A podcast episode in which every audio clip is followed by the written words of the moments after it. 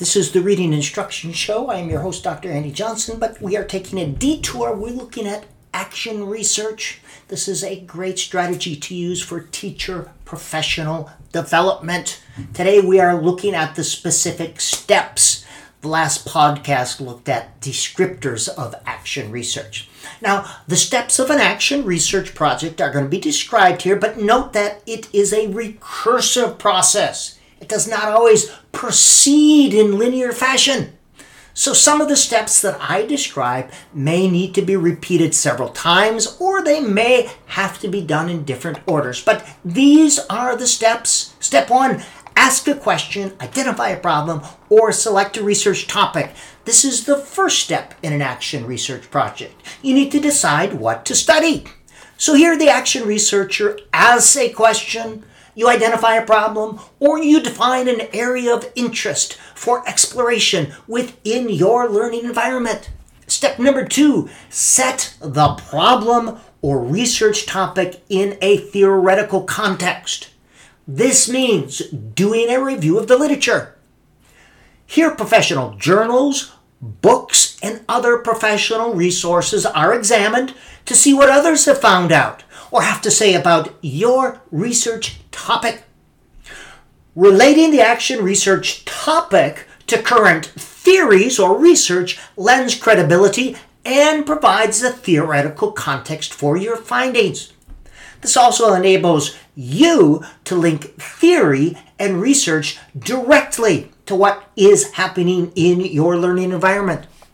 Finally, grounding your action research project in a solid theoretical context helps to understand the phenomena being observed. Now, there are two approaches that can be taken to doing a lit review. The first approach is to do the review of literature before you begin collecting data. Besides setting the study in a theoretical context, the literature might also be useful to help you formulate the question, refine the pedagogical method to be studied, or provide ideas for collecting data. Now, the second approach to doing a lit review is to review the literature as the data is being reported and the conclusions are being drawn.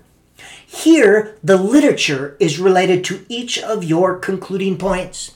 Now, as stated above, there's a certain amount of freedom in organizing an action research project. However, the onus is on you to create a credible and coherent report that is grounded in a theoretical context. Linking the action research project to research based theories and previous research does this. Step number three make a plan for data collection. In a research report, this is known as methodology. Here you address the following what data are going to be examined, how is it going to be collected, and how often will it be collected.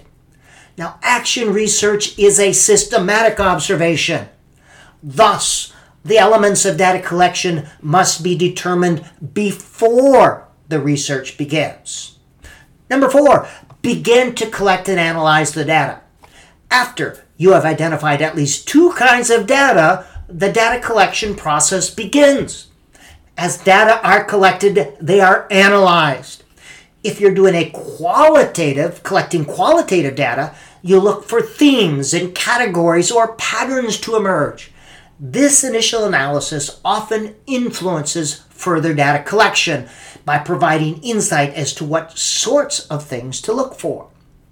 Step five is, if necessary, allow the question or problem to change as data are collected. Action research is a dynamic, ever changing process.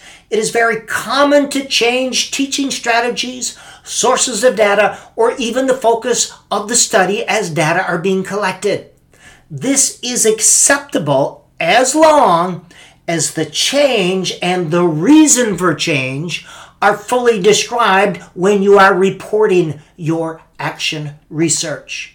Step five, if necessary, allow, oops, I'm sorry, that was step five. Step six, analyze and organize the data.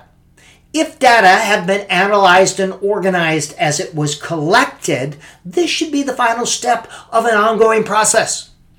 In analyzing data, it needs to be established how many total things were recorded, how many categories or kinds of things there are, and how many things are in each category. For qualitative data, analytic induction is the process that's used here. Number seven, make conclusions and recommendations. The next step is to interpret the data or tell what the data means. Based on the data, what conclusions can be drawn? Recommendation, recommendations are then made based on the conclusions.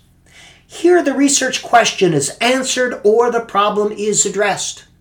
Also, as stated in step two, some action researchers include their review of the literature at this point in order to set their conclusions in a theoretical context. Step eight, create a plan of action. This is the action in action research. Based on conclusions and recommendations, a plan of action is created. Moreover, as the plan of action is implemented, it will need to be evaluated as to its effectiveness. Thus, the action research cycle continues. And step number nine, report your findings. This is where the facts or findings are presented, either in writing or in some form of a professional presentation. To be recognized by your school or district as a legitimate form of professional development, you should be expected to produce some form of product or performance. This could be a written report or a scholarly paper or some type of presentation. Now, ideas for this will be described in a further uh, podcast. So, the nine steps for action research number one, Ask a question, identify a problem, or select a research topic. Number two, set the problem or research topic in a theoretical context. Number three, make a plan for data collection. Number four, collect data, begin to collect data and analyze it. Step five, if necessary, allow the question or problem to change as you're collecting the data. Number six, analyze and organize the data. Number seven, make conclusions and recommendations. Number eight, create a plan of action. And number nine, report your findings. These are the steps of action research.